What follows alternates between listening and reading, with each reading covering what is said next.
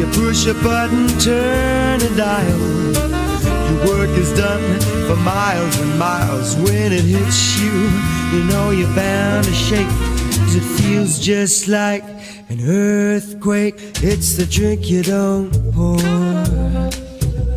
Just one sip you won't need anymore.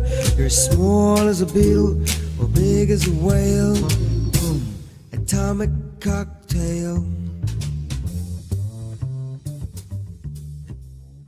Hello, welcome to this edition of Gale Boys, the podcast you're currently listening to. As always, I'm Liam, joined by my wonderful co-host and friend Jordan. Hello. Today, uh, we've got a quite a doozy on our hands. We've been talking a lot about complete garbage, be it cape shit or internet. So we're actually going to talk about a good movie for a change. But before we do that, let's get into the news.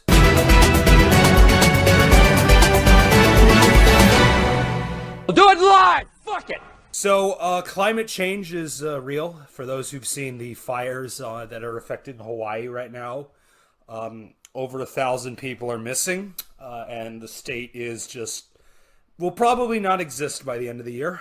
But you mean uh, climate change? You mean uh, space lasers, right? That, that's what's happening, Yeah, and for- according to QAnon. Yes, uh, that's that's been a fun conspiracy for a long time, and uh, anything to not admit the fact that you were wrong about climate change all this time, just just wash away natural disasters by saying the Jews did it, which is Yeah, I think if you're still like in the handful of people that think climate change is fake and gay, then yeah, it's um like China has uh, the death laser from Die Another Day. They just have like a like a fuck ton of them, and they have um they're able to like not only start like massive forest fires, but also control how that fire spreads. They have like Star Wars shit, but they have like mystical powers. Saw some like guy on Facebook um the other day talking about how like certain trees don't burn, and he thinks that's like communist space magic. He he doesn't realize that like palm trees are like full of water, so they don't like burn the same way. It's uh it's good stuff. Yeah, and they, they could live in the desert. Why do, why do you think palm trees can survive in Saudi Arabia, of all places? Because, yeah, they're full of water. But it's amazing how much these people just didn't pay attention in school. It's always funny to me, this generation that always told me, don't believe everything you read on the internet, are now the people who believe everything they read on the internet. It's, it's amazing how the tables turned so drastically. The QAnon guys, when they went to school, they heard about how like God is behind everything. So stuff like natural disasters happens, it's because like God um, is upset with gay people or something. That's up until now, but they thought like natural disasters were. Now it's just like yeah, um, Xi Jinping has the fucking uh, die another day satellite that he's using to uh, destroy America. Yeah, no, it's um, and uh, we're gonna see. You know, Hawaii's just the tipping point. I've always believed there's going to be a thing as climate refugees in the future. How many displaced people are going to have to leave Hawaii now? And you know, and America in particular is going to get hit real hard. Texas is burning.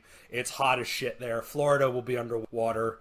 It's going to get bad. It's going to get bad, and uh, we're reaping what we sow as a race. And um, That's the uh, that's the sequel to Paris is burning, Texas is burning, and it's just gonna be a bunch of uh, cowboys getting uh, mad at how fucking um, the, their entire like oil based industry has completely fucked up that entire part of the country. very un um, progressive sequel to Paris is Burning.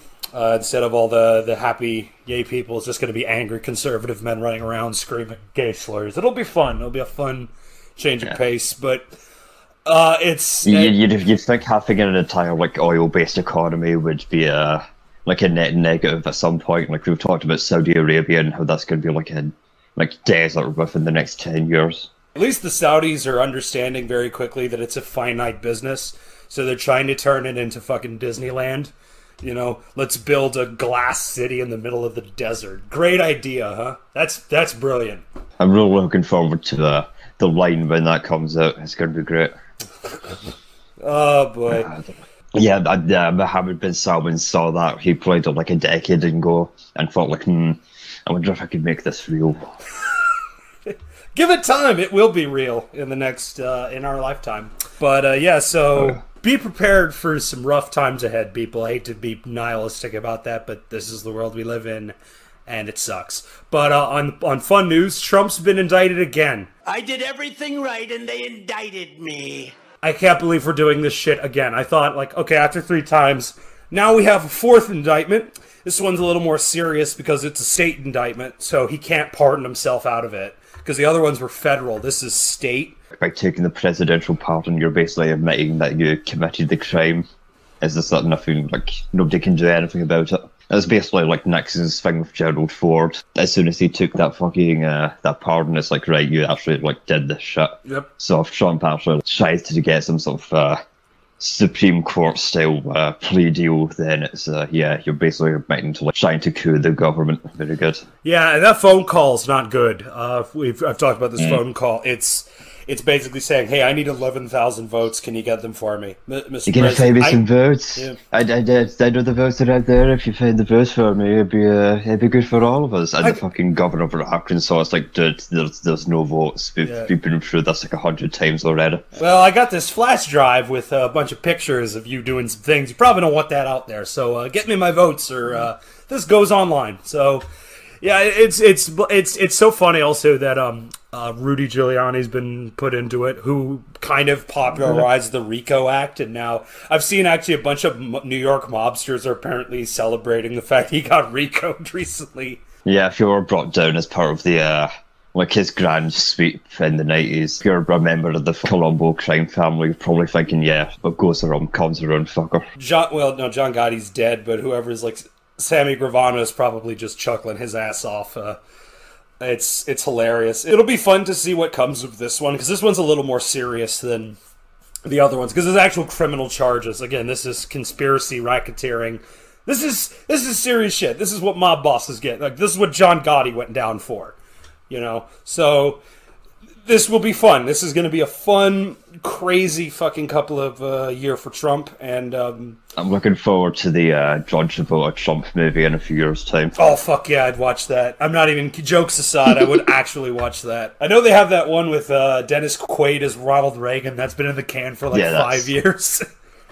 Yeah, it's, that's like the one biopic I've been waiting for for the last like three years now because the cast is insane and uh, Yeah. I just want to see that so it's bad. all fucking like crazy MAGA conservatives as well. I hope to God it like.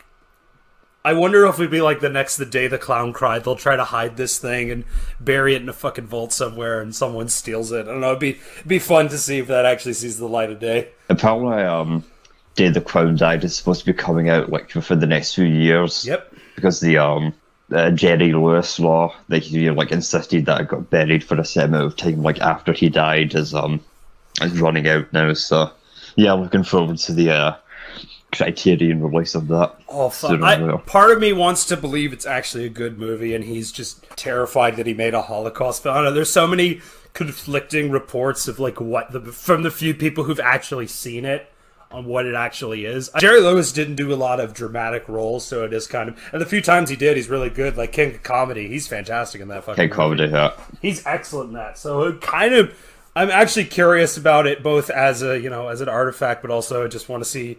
It, it sounds like one of those fake movies from I don't know a bad comedy or something. You see like a bad trailer for like, Yeah, it's the- like, like um, Simple Jack from fucking uh, Tropic Yeah, Thunder. that's what I was thinking. It's the fucking uh, Tropic Thunder movie. Well, what if a comedian did a Holocaust movie? Wouldn't that be weird? Uh, it'd be fun. But um, uh, do you still think Donald Trump uh, has a chance to be president? Because uh, this is uh, this is getting a little crazy. I think. Up until like now, I just thought he'd just be like every other per- uh, president. He just like he took some plea deal when what Ronald Reagan did to Oliver North. Yes. Yes, essentially just like threw him under the bus for Iran Contra. I'm picturing Trump's gonna try and do that with um Giuliani. He's the one to go down. Yeah. Or, um, who is it? Fucking uh, Jenna Ellis, the um like blonde bimbo that used to be fucking um Trump's uh like White House press secretary. Uh, she would like come out and justify all the like dumb shit he was doing as president. She's involved in this as well. So it'd be funny if she's the one that goes down while Trump just walks scot free. That was the, uh, the the funny like five minutes after Jan six when all the like all the arch conservatives like Kevin Sorbo were like, yes, this is it's about time we're fucking it's much time we could the government, and then fucking as soon as it like starts going nowhere, it's like, nah, this is uh, this is an op, it's all feds, uh, the CIA is doing this. I, I that's the best uh, piece of Jan Six history. The Kevin Sorbo tweets, um, where it starts yes. off fucking, yes, oh shit, don't be fighting cops, guys, and then it's Antifa. It's just this brilliant four tweet thread of just a guy, like, because I'm. Pre- I, I'm pretty sure it would have been jubilant if had it been successful. I'm, I'm very curious to see like Oh if yeah, it was successful. fucking Mike Pence gets taken out and hanged to be like, yes, this is this is that We're This doing is it. our future, like, baby. well, uh, It's amazing. God damn it. But it's, it'll be fun to see Donald Trump uh, the next couple of months. And again, we're not going to say much because uh, these cases go really, really slow. And uh, there's a lot of outcomes for it. But uh, it'll be a fun We'll be getting a. Even if he does um walk scot free, we will be getting a Trump mugshot, which Yes. would be uh, which would be fun. Oh, f- th- th- apparently they denied him a mugshot when it was during his first arraignment because they didn't. They were like, he's gonna sell that shit for money, which of course he would. You know, he's a fucking. I would buy it. I totally buy the Trump mugshot. Fuck yeah, that goes on my wall. Because I got a bunch Yeah, of like, like fucking. Uh, it'd be like fucking Trumpy Bear, you know. You fucking you pay a hundred dollars to get a signed Trumpy Bear, and I- that would be the. Uh, to this day, I still want to get my hands on one of those Trumpy bears because I have um I have like a Trump bobblehead. I went to fucking um Atlantic City just before he got elected, and there was a shitload of protesters in front of his casino because I went to the casino. I had to go see it, and it was like the most depressing. And this is like right before it gets destroyed because Atlantic, a guy somehow can build a casino in Atlantic City and lose money. That's amazing. So my favourite piece of Trump memorabilia is the uh, commemorative coin he uh, brought out a few years. It's like a picture of the American eagle on one side and just his fat face on the other, like fucking Julius Caesar. Fuck uh, yeah. So good. Oh, fuck. I gotta get my hands on a Trumpy bear at some point just to have it because it's. I didn't know it was a hundred goddamn dollars. That's too much fun. I'm and sure. it's, it's something stupid like that. I'm sure it's Yeah. worth way less at this point. I'm sure I can get it fucking Yes. like, on eBay for pennies at this point. Yeah, it's like fucking Beanie Babies. You can just get all this shit for free now. Beanie Babies for like the uh, the earn Bitcoin. There's a bunch of people hyping them up. Oh, this stuffed animal is going to be worth a, a billion dollars uh, in the near future, and it's like, yeah, my uh, my collection of uh, Princess Diana Beanie Babies are essentially worthless. Uh, shit. How much tragedy can you put into one thing right there? Princess Diana and fucking Beanie Babies. God damn it. If he openly declares himself to be a communist, we take his word for it. If a person consistently reads and advocates the views expressed in a communist publication, he may be a communist. If a person supports organizations which reflect communist teachings, or organizations labeled communist by the Department of Justice, she may be a communist. If a person defends the activities of communist nations while consistently attacking the domestic and foreign policy of the United States, she may be a communist. Speaking of capitalism run rampant, today we are discussing Oppenheimer, written, produced, directed by Christopher Nolan, who's a director I don't have the absolute love and affection a lot of people do, but I really admire him as a director. And this film really made me like, yeah, this guy knows what the fuck he's doing. Yeah, I've been a. I would say I'm like a Nolanite. I enjoy most of his movies. You know, like his Batman films, like even Dark Knight Rises. This isn't great, but it's like still well made, and there's still parts of this I can enjoy. But I enjoy um Nolan's evolution as a filmmaker. If you watch Memento and Oppenheimer back to back, they're very similar movies, but also just completely different at the same time. Yeah, no, they're um his. It's so weird. I've always loved um, Insomnia. That's one of the few that even like Hell yeah. hardcore Nolanites don't talk about. It's the only film he didn't write. It's a different screenwriter. He did it as like a director for hire gig. And that movie is so. It, it kind of makes me wish he did more director for hire gigs because the way he directs that movie, and this is right after Memento, and it's such a, it's such a cold movie. Robin Williams is terrifying in it because there was that weird point. Robin Williams started doing psychological thrillers. He did that movie One Hour Photo, where he. Photo, yeah. Oh, fu- I mean that, that director is an amazing story. They were hyping him up as like the next David Fincher, and then he took ten years off, made one movie, and I don't even know where he is anymore. He just quit. He just said, I'm, "I don't want to make movies anymore. I'm gonna go do other shit." That's a running through with um, especially like directors from the nineties. Stephen Norrington, he just played, and then um, Lady Griffith's Extraordinary Gentleman, like right after that. And after that, he's like, "Yeah, I'm done. I, I never want to see another fucking film camera again as long as I Yeah. live." Oh, that movie ruined a bunch of people's career. That ruined Sean Connery's love of cinema. Everyone involved with that production was just was haggard by the end of it. But Anyway, Nolan's always been a director who, yeah, he is best known for his Batman films, and I've never been that big. I know The Dark Knight is one of those movies that's ingrained in pop culture, but I don't know. It's kind of a seven out of ten for me because it feels like ostensibly three different movies stitched together, and at least two of them are pro-Bush propaganda. I don't know. I just Yeah, It's so it's just Batman Begins is like the best of those movies. It's a Nolan film, but also very comic booky. He draws like a very fine line between that. Yeah. And then by the time you get to Dark Knight, it's you've said it before, but it's basically just heat.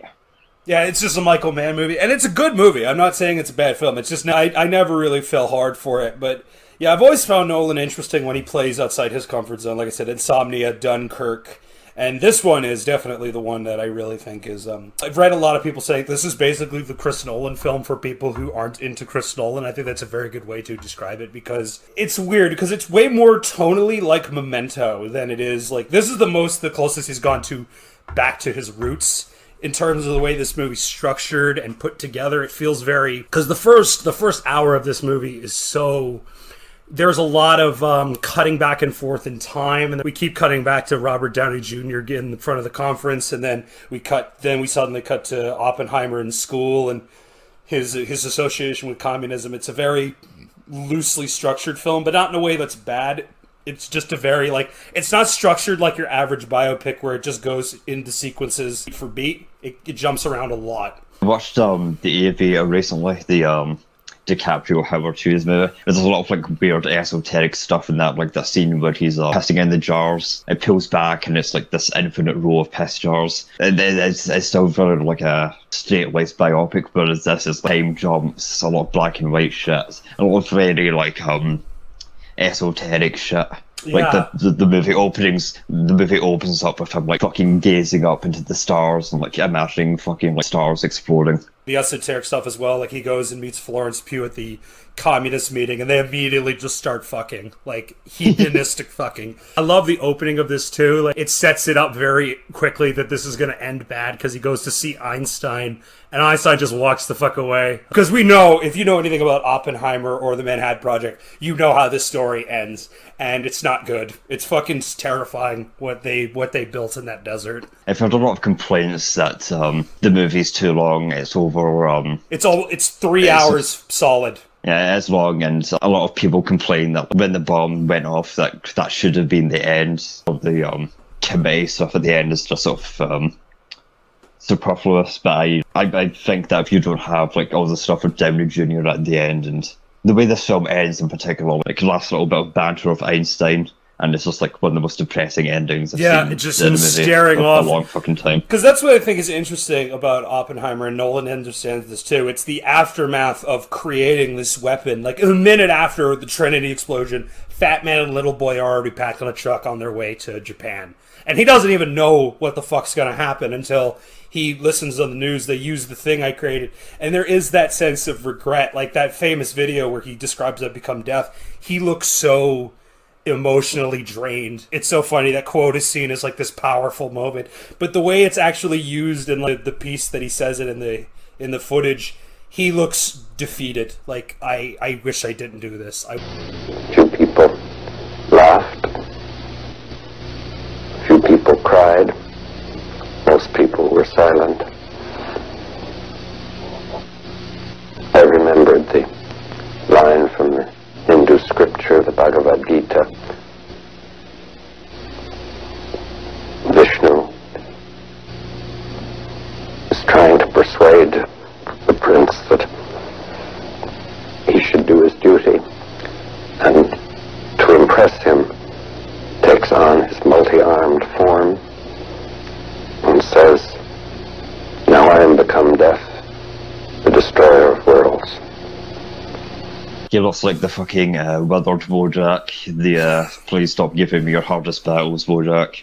and it's uh, He is a historical The- the- the way- Wojak, pretty much. Yeah, you're right. yeah, yeah, he is the happy-go-lucky uh, Zoomer Wojak at the start and the uh, the black-pilled Wojak by the end. It's Yeah, like, ah, fuck, it's- what have I done? It's so funny. I've seen so many people like say the movie's too long. One of my favorite reviews I saw of this was a uh, Uh, YouTuber asshole Jake Paul tweeted like he walked out of the movie because like it's just people talking. Yeah, it's a fucking historical drama. What did you? They all thought this was just going to be the nuke. That was the whole because there was a lot of build up to that. People thought like, Nolan actually did set off a nuke, which would be ridiculous, you know, considering you know that, that there's there's rules and that place will be uninhabitable for thousands of years like and apparently how they did it is actually kind of cool they built uh, ostensibly a hydrogen bomb from scratch like it wasn't a nuke but it blew up like one That's another thing I like about Nolan is that he's a very practical driven uh, director. He very rarely uses like, tons of CGI in his movies. Even um, Tenet is entirely practical effects driven, like real explosions, real um, cars flipping backwards, that sort of shit. yeah no i've i've always liked tenet more than most people i love hell the yeah. way that movie looks i actually got to see it in theaters during the peak of covid because i was so like Yeah, for for, for that week that uh, cinemas reopened in like 2021 or something, like that week of cinemas reopening, or Tenet was the only thing that was. I out. saw that, and Oh. I saw, I saw, I remember, I saw Unhinged as well, the Russell Crowe movie. That in theaters was awesome. This shitty, fucked up DTV movie got a theatrical release, and it's it's kind of great. Uh, That was the start of uh, Russell Crowe's uh, Gavin phase, which I quite enjoy. I enjoy it. No, I loved it. I had a great time with the Pope's Exorcist. It's one of the more oh hell yeah! Oh fuck, that was.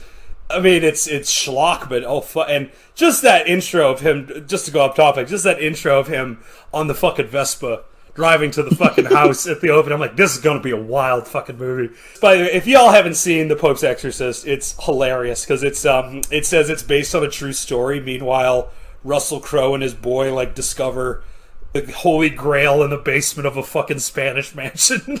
It's like the Da Vinci Code, but with actual like jokes and shit. yeah, or, It's not like this is like this poor face down brown shit. I, I, uh, I do love also the guy who it's based on, Father Amorth. He uh, he apparently believed uh, yoga was like the work of the devil. He's hard. He was hardcore Catholic, like fire and brimstone Catholic. So it's kind of hilarious that he gets this silly fucking movie made about him. Yeah. Oh, it's great. Yeah, that's uh, that was the Catholic Church up until very recently. The Church's position on like, the Bible now is essentially it's like one big metaphor. You shouldn't like really take it seriously, like take values from it, and that's it. I think they did what the Mormon Church did in like the seventies when. Uh, Oh, we we're gonna have to let black people in, so they had to rewrite their book because they think the government was gonna take away their tax exempt status for ostensibly saying that the whiter you are, the more holy you are. If anyone doesn't know about Mormonism, it's it's wild. The actual fucking mechanics of it. I, I have actually talked to like black Mormons before because there's a Mormon temple near where I live. Tried trying to talk to them about that. It's like in the book, black people exist because you're cursed. Like God just put a curse on you, and what's the what's the deal there? It's- and It's like being a gay Republican at this point. It's like, dude, Yeah, you're yeah. you're you're on the wrong team. I'm sorry. You can believe yeah, anything you want, but everyone in this fucking room hates you for whatever fucking reason. much. Much like the gay Republicans, the answers I would get mental gymnastics. It's like, oh, that was uh, one part of the book. You know, you've got to take the uh, whole, you know, the whole message. And it's like, okay, I guess. Going back to Nolan because we were talking about Tenet. There, Tenet is always a movie. It's it's such a weird film because it, it, it's like Inception without the exposition, which is kind of why I like it. Because Inception is one of those movies that people love. I think it's it has amazing moments, but it, again, that movie is so reliant on just explaining everything. Like the movie just stops dead in its tracks for Leo DiCaprio to tell Elliot Page, "This is how this shit works," and it kind of ruins the mystique of it for me. I don't know, just but yeah, and the Tenet just does away with that. It's like, all right, so do, like literally the character just says, "Don't try to understand it, feel it," and I'm like, yeah, I'm into this. I'm into John David Washington and wearing suits and being cool as fuck, shooting guns. I'm, Yeah, I feel, I feel like that's the closest he's ever going to get to a Bond movie. Yeah, no. Um, makes me wish there was a Tangerine Dream score for that movie because that fucking would have been like just really add to the fucking vibe of that thing. But he's thought about doing a Bond film. I kind of hope he doesn't because the he won't be able to do it. The Broccolis will fuck him over completely. Danny Boyle tried and even he couldn't get his way with that. I don't mind uh, No Time to Die, but just hearing uh, Boyle's like original ideas of the story, it's like, man, I just wish we got that instead. Uh, we'll get to that when we get to back to our Bond retrospective, but I find that movie way more interesting as a metaphor for Bond than an actual Bond movie. Like when we get into it, it's it, there's there's a layers to unpack with that. But uh, yeah, no. But going back to um, Oppenheimer here, Oppenheimer is it, it's also kind of funny because again, talking about how Nolan has uh, grown as a filmmaker. When he made The Dark Knight, that movie's very much a pro. Like, yeah, you can spy on people. Literally, how they save Gotham is uh, Morgan Freeman basically creates the NSA his own fucked up version of the NSA. And in this film, it's um, communism. They fuck good, and all Americans are like corporate Americans and military Americans are evil fucks. I've heard arguments that um, Nolan doesn't like like explicitly endorse all the like NSA Patriot Act shit in um, Dark Knight.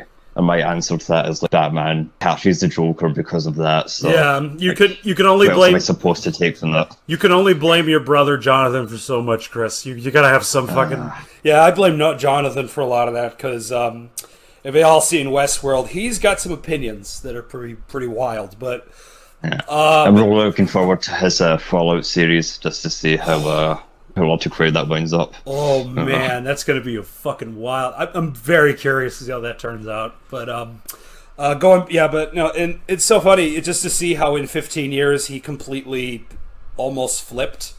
Like now he's making this because it's so funny how this movie he portrays like the the the Red Scare in the 50s as this complete crackdown. Josh Hartnett's like they're not even humans. These fucking like people. It's like Jesus, man, and it's and it's it's wild and and even if you just have sex with one of them, like he when he bangs Florence Pugh, they put him in a room and they basically dress him down in front of his wife, and it's like Jesus Christ, this is brutal. I've heard arguments that Nolan is like uh, like an arch conservative because of all the Dark Knight Rises stuff. But I honestly think if he was a conservative, like he would not be portraying the American communist movement as sympathetically as he does in this movie. Conservatives absolutely would not do that, especially now.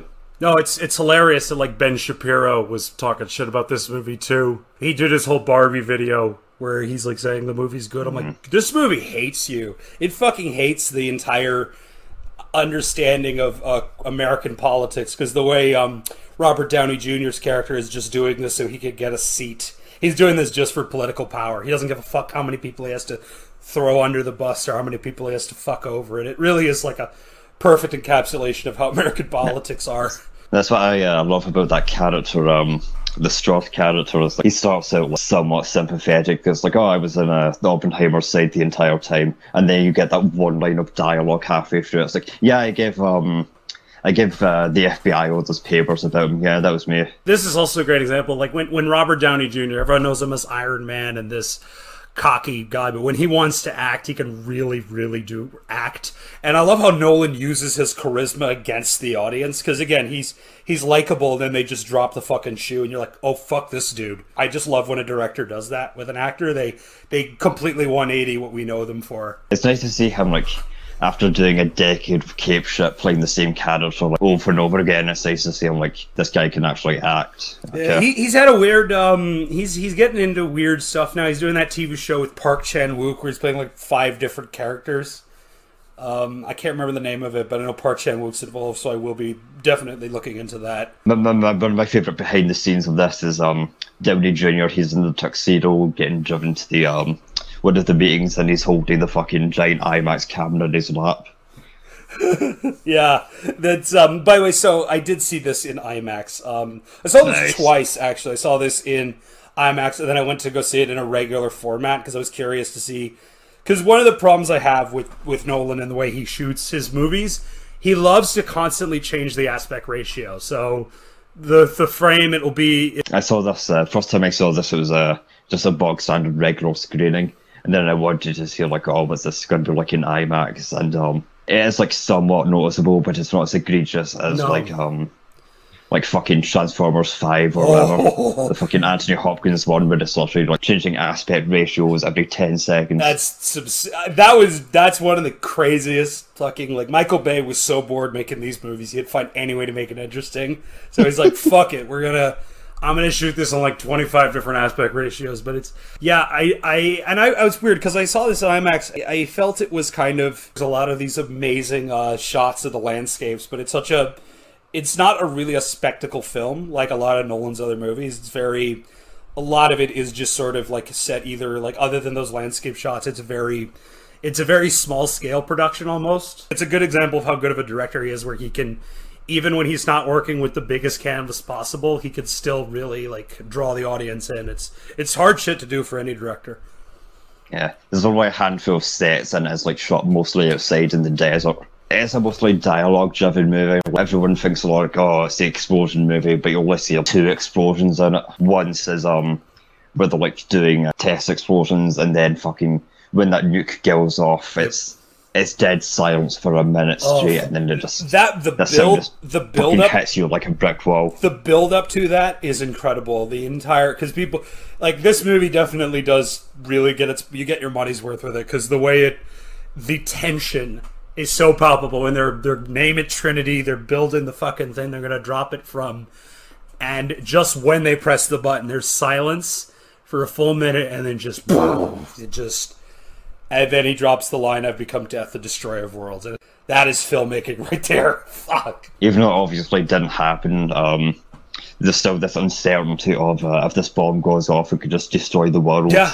And even though that obviously didn't happen, it's still like within the context of the movie, it's like this could happen, but we're still going through it anyway. You're like, oh shit. Why are we doing this? Like we can we can stop this now. It, this movie's also it's a fucking stacked cast as well. So many fucking people are in this movie, and not even just the named people. Like so many character actors. You've got um, you got fucking Rami Malek shows up, uh, Casey Affleck, um, bunch of other people. They're escaping me. But there's a lot of people in this movie. Like holy fuck, I know that guy. Like it's it's loaded with so many that guy actors. One of the better casts I've seen recently, like when fucking James Remar turned up as the uh, as the Secretary of State, I was like, oh fuck, there's uh, James Remar. I haven't seen him in a movie since fucking Django Unchained. I think it's again, it's the appeal of uh, people want to work with this guy. People want to work with Nolan. If Nolan gives you a phone call, you're gonna fucking answer it. And again, I love how he's he's done so much of his power to kind of escape his Batman movies. Like that's what he's gonna be known for. And he has done everything he can to get away from that because right after Batman uh, uh, Dark Knight Returns, he did Interstellar, which was a uh, kind of his version of 2001, and it's still a big spectacle movie. Um, and then he did Dunkirk, and it's so funny because Dunkirk is sandwiched in between Interstellar and Tenet, which are these like three hour, big bloated sci fi movies loaded with science and dialogue. And then Dunkirk is almost a silent film. It's an hour, 45 minutes and it's there's almost no dialogue. You can watch that whole movie without uh, subtitles, and you would still understand what's going on. It's fascinating. I, I still insist if you're not into Nolan movies, that's the movie that you can enjoy Yeah. because, as you said, there's like very little dialogue. You can stick like whatever music you want over it. Like the music's very good, but um, like a handful of set pieces. Um, great war movie. Great Oh war no, movie. it's it's just But, so um, just love the way that that movie's structured too. Like the chapter one land, chapter two sea, and just oh fuck, and the sound is that that has the loudest gunshots. I remember when I saw it when it came out, I watched it in IMAX and. Uh, the gunshots were like jump scares. I was like, "Holy shit, this movie's the loudest!" And that's one of the few times the sound mixing on on Oppenheimer is actually good, which has been a problem for him for a while. He's really bad at sound mixing. Dunkirk was yeah. fine. T- Tenet had uh, a Oh. lot of problems with its sound mixing. Oh fuck! I, I literally watched. I'm like, what the fuck is going on? I, I still enjoyed it, but I was like, I have no. And even after the second time with something, I'm like, I still don't understand what the fuck happened here, other than lot of uh, backwards warfare, red, blue, green. Uh, and Aaron Taylor Johnson shows up for one scene. It's it's it's a fucking experience. I say it's a very vibes movie. Nolan is very good at um, Yeah. just like plunking you in the middle of this world. Like, uh, like the way he um portrays like the real life events of Oppenheimer. This is what happened, but it's also like a world unto of itself. Yeah. you know, you see all, all this esoteric shit. That scene where um he's like having the uh, the security clearance meeting. And it just cuts to him like naked, getting ridden by fucking Florence Pugh. It's like, oh fuck. That's such an amazing edit because it just it hits you like a fucking truck. You're like, all right, security. Oh boy, tits! Wow. Um, I, I wish more directors would do that because that's some movies these days have gotten so like sex in movies. yeah. Yeah. and no, I will give Nolan credit for really going whole hog on this. This movie, uh, this is one of the last films to come up before the actors strike. So, and it's it's so funny that um, Barbie came out the same day, and the way that organically kind of bled into each other, the way those two movies really benefited from their success. It is a fascinating bit of a it, it, it just organically happened because they're they're just completely different movies. Like one movie's you know the bright candy colored girl movie, and then the other one's black and white black pill fucking film. Like it's like pina coladas and black coffee with no sugar. I won't spoil it, but there is like multiple jokes in Barbie of they can't have sex because they're dolls. It's very funny. One of my favourite scenes in this, it's uh, it's very like blinking you miss a moment is um when uh, Florence Pugh is uh, unaliving herself. You get this like brief little glimpse of like black um the back uh the glove holding her head into the uh, t- into the bathtub, and it's like oh this is a.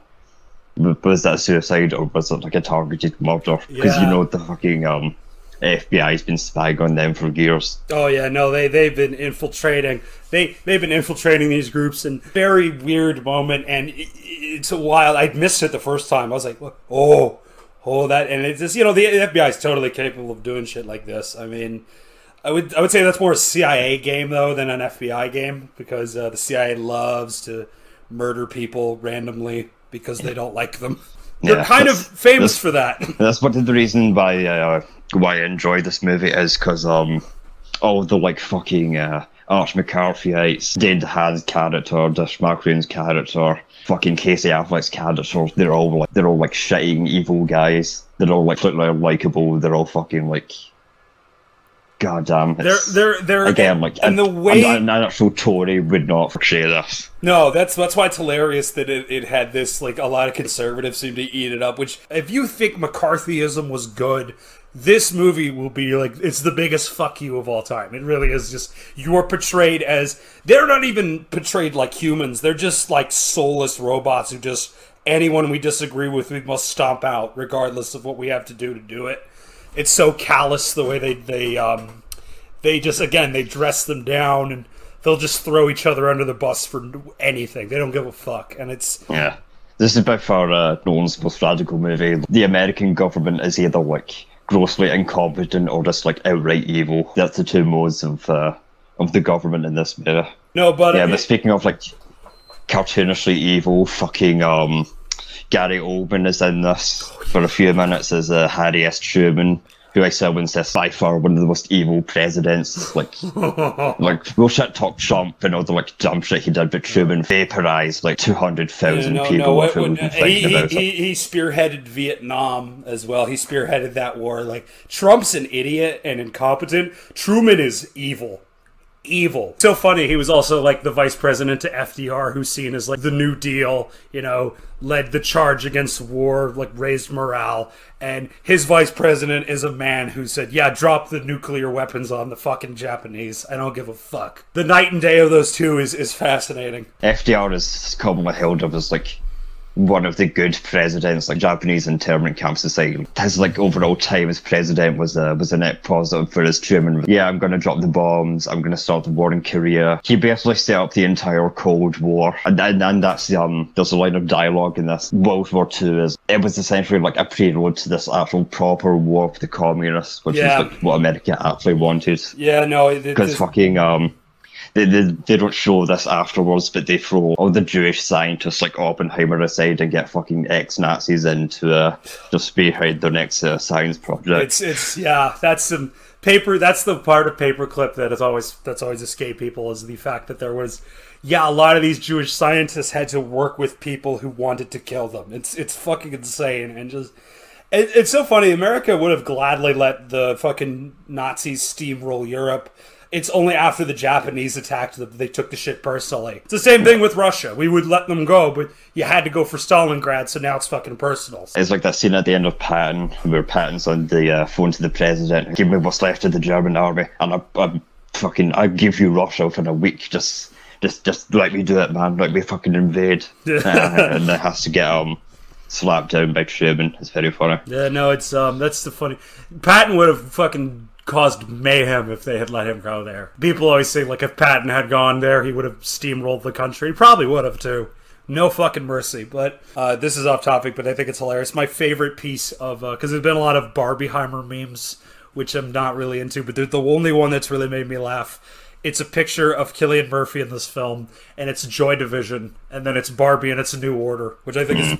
And it made me think. You know what made me realize this would be a great double bill with the movie Control, the Ian Curtis movie. I don't know if you've Nice. seen that because it, it has a lot of the same esoteric stuff in it. It's black and white. The way it portrays its figure is not particularly positive. You know, that's a thing also with uh, you know Ian Curtis. Uh, if you're gonna emotionally abuse someone, uh, make sure they can't write a book because that's what ends up happening. My favourite part of that is when um the journalist walks up to him and there's so is Joy Division a Nazi reference or is that just like a name you're fond of and Curtis beats the shit out of him? Uh, Yeah. Um, uh, th- th- so Good. they filmed that uh, suicide scene in the apartment he did it in. That's haunting as fuck. It, it made me think of that because again, this movie's not a. It is such a. It it makes Oppenheimer sympathetic, but it also really portrays him as a as a real loser. He just Yes. yeah. Th- That's ultimately why I like this movie because he is portrayed sympathetically, but he's not like vindicated by the end. Nolan is like, this guy did what he had to, but at the same time, you shouldn't be lionizing this guy. Yeah, and the the way he wallows in misery, that ending shot. This is one of the best last shots of a movie I've seen this year. Just the the the fucking bass going up, and he's just staring, and then cut to black, written and directed by Chris Nolan. And you're like, fuck. That's good shit, and it's it's funny as hell because uh, you go you know Nolan. Um, I think one of the reasons this is so radical too. This is his first film since I think Memento that was not made by Warner Brothers because he used to be one of Warner Brothers' golden boys, and then he had a falling out after Tenet, and Universal basically picked him up and said, "Do whatever the fuck you want, man. We got Chris Nolan now." So it'd be very interesting to see what he does after this. He's very clearly opened himself up to doing more radical stuff like this. Say whatever you want about Nolan, he was totally right about all the streaming shit. Oh yeah, no, he, he called it early. I used to think, wow, you got mad because you released Tenet during a pandemic. Like he may not have had a say in that. I think now that I think because if I were him, I would have waited. But yeah, he he was completely right. Yeah, so and he's winning. So uh congratulations. Yeah, having and uh, Villeneuve, the first two directors, were like, look, you do not put out a fucking like half a million dollar movie like on streaming. You're gonna fucking, you're gonna kill us if you do that. And um, yeah, they were fucking right, man. Oh man, I'm worried about Dune. Like, like imagine if fucking Oppenheimer was a was a streaming movie. Think how fucking awful that would be. No, this movie's designed to be shown in a theater. That's part of like even on a regular screen. It's we're at a weird point now where like Barbie and uh, Mario Brothers are the biggest movies of the year right now, and for some reason this bizarre like political drama is considered a blockbuster movie. It's it's so weird how ways that film are moving in a weird like post COVID world is so bizarre. Cape shit doesn't make money anymore fucking like the biggest movies last year were fucking a Top Gun sequel and an Avatar sequel. We, we don't know what's successful anymore. Hollywood has no idea what the fuck they're doing at this point. It'd be like a fucking uh, Oliver Stone brought JFK now and we'd half a billion dollars. You know what? Give him time. He might actually do that. I mean, he's he's I've heard crazy. a lot of um, comparisons to uh, Oliver Stone's movies, like Nixon's to uh, to Oppenheimer. I can see that. It's very straight laced up until you see some like weird esoteric shit. Yeah, it's it's very much a personal. Uh, this is very much a director being very personal about his subject. Like like this isn't just me telling you this story. This is how I feel about this man and how I feel about the people around him. And it's again, it's it's such a you just don't see this kind of movie get made anymore on a scale like this. So it's a. I'm just so happy that this film even fucking exists, let alone got a wide release and like has made money. There's still a few months left, but this is by far my favorite movie of this year. Oh, it's like easily- I've seen some decent movies this year, but it's for me it's easily the best. I would say my favorite this year. Uh, it's definitely top three, but Sisu still takes the cake for me. I don't know if you've seen that. It's uh, the Finnish. no. It's insane. Okay, imagine imagine a World War II movie directed by Tex Avery, but it's got violence. It's insane. It's because I'm a, I'm an exploitation guy. I love silly shit. That movie just it's ridiculous. But yeah, no, this is uh, this is definitely one of the the better like movies of this year because it's not been a particularly great year. Uh, last year was pretty good. This one's there's still time. but I'm not really optimistic Yeah. about the rest of the year. I think I can almost write my shit We've now. got a we've got a Scorsese movie Yes. and uh, Dune two. We got Dune 2. That's the, really the only movies I'm looking forward to I'm like, for cautiously the rest op- of the year. I'm cautiously optimistic for uh, Napoleon, but the fact it's only two and a half Hmm. half hours is a problem because you cannot tell that man's whole story in two and a half hours. It's just not fucking possible. You need five hours looks in like a a- mini series, man. Yeah, like that fucking um old black and white Napoleon movie that's Mm. five hours long. Yeah, Like you, you, you need this length of time to fully like get into the fucking weeds. Because the fact that Napoleon went from this common soldier to fucking emperor of half the world, you you need more than like an hour and a half here. I will say the battle scenes look amazing because you know Rid- I'll say Ridley Scott's a hit or miss director, but when it comes to action, Yeah. big action scenes, he's pretty much unmatched. So I will. It'll probably be good for that. Yeah. But yeah, I'm not. But I'm definitely holding Oh. my breath for that one. if we were ever going to do a Ridley Scott movie, I'd really like to do a Kingdom of Heaven at some point. Oh yeah, because there's a lot of um, like very good battle scenes and uh, character work Yeah, in it's also it's also one of the most fuck the Catholic Church movies ever made. It's all about how the Yeah, yeah. Crusades were just Uh-huh. evil. The Crusades were just ethnic cleansing. So funny that movie came, they butchered it so bad, and then everyone watches the director's cut like, holy shit, this is a real movie, and like, it's one of like the examples of why a director's cut can be so important for some movies. It's I don't know what we'll be doing next time, but uh, you know that was uh, that was Oppenheimer by far. I don't know if it's still out in the cinemas, but yeah, if it's still out, it's like Yeah. yeah, go see it. Uh, it sucks it's it's not- one of the best movies by far. It sucks it's not in Yeah. fucking IMAX anymore. Like I went to my theater recently Mm. and it's like fucking some cape shit's there now too. It's like god damn it. You're going to replace this movie with this? Fuck off. God damn it. Also, real quick uh before I forget this, um I had a moment where I watched the credits for the second time. James Woods, executive producer. Now I thought yeah, now, like, I thought that James Woods? I thought we had a Under Siege 2 Steve Perry situation where this is a completely different man. And I'm no, it's actually fucking James Woods. And why? Why would you? This is like when Kevin Spacey produced the fucking Captain Phillips movie. It's like, how the fuck did you get involved in this? It's actual James Woods. It's not like a guy that has his name. It's actually James Woods. If you go on the I IMDb, not know it's that. fucking I James Woods. I I don't know why. what, what do you, what do you think he brought to this movie? I feel like he's the kind of guy that this movie hates, which is so bizarre that he's involved with this. Yeah, he wrote all of uh, Downey Jr.'s dialogue. As He definitely Yeah. wrote. He he it, all of the fucking like. He definitely wrote some of Matt Damon's shit too. I love how Matt Damon. Just real quick, Matt Damon has sort of. Uh, like I love how he's transitioned from being like he used to be Jason Bourne. Now he plays like schlubby office workers.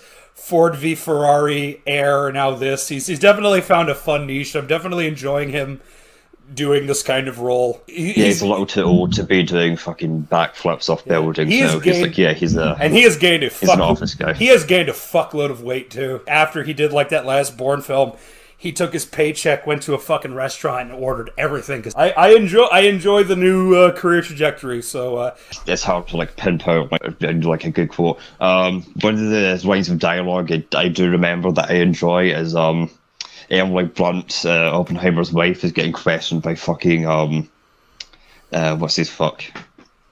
oh, it's uh, Jason Clarke, I think. Uh, Yeah, Jason Clarke is like the arch fucking McCarthyite, and he's questioning her about are, are you or are you not member of the Communist Party? And Emily Blunt was like, maybe 18 years ago, I, I can't quite remember. Uh, did I have a card? Uh, I, I can't remember. It's a very dialogue heavy movie, and it's um, it's very um. I, by the way, I love how Jason Clarke seems to be play every movie he plays a role like this. Zero Dark Thirty, he's always fucking playing evil scumbags in business Yeah, suits. um, every fucking movie he fucking does. uh, uh, Man with the Iron Heart. He's playing fucking like an actual Nazi. Yes, Uh, he's playing uh, uh, uh, hein- who was uh, the Butcher of Prague. uh, Reinhard Heinrich, Reinhard- yeah, gets But- uh, but- owned epic style Yeah. a bunch of Prague uh, resistance a fighters. botched fucking assassination. They still killed him, although that did lead to a shitload of massacres. Fuck, Come and See's based on the retaliation of that. I'm pretty sure. Uh, definitely had some like they they fucking like. Have you seen Anthropoid? That's the better version. Of, Yeah, that's the yeah, that's the, that's the, uh, the better version. Yeah. Heydrich is like he's there for like a second before he gets uh, owned. that's another uh, great black pilled Cillian Murphy performance as well. Oh yeah, he's in that as well. Yeah. Uh, no, it's it's I, I, I I am enjoying uh, leading star Cillian Murphy now. He's done like some um, movies where he's like leads like Breakfast and Pluto. Peaky Blinders isn't a movie, but it's like a TV show. But he's always been a character actor. He's he's This been this is what he Nolan's can do as a star. Nolan's been pushing him for a long time because he was in Batman Begins. He played the Scarecrow. He No, put him in all he's three. in all three of those fucking movies. yeah. Yeah. I fucking my favorite thing he did in the movies was the scene where he's the judge in Dark Knight Returns. Oh, like, yeah, do you yeah. choose death or exile? It's like Now, what will it be? Death or exile? Frank, if you think we're going out onto that ice willingly, you have another thing coming. Death, then. Looks that way. Very well. Death! By exile. By exile. fucking matches the gavel. It's yeah, no, but uh, he's um kind of wild. He's become a um. He's not an A-list star, but he's definitely a recognizable name now. Like I think Peaky Blinders really fucking helped him. Like that was that show is it, it has like a weird hustle and grinds uh, grind set. Like Andrew Yeah, Tate uh, assholes love that fucking show. yeah, that's a big um, rising grind TV show.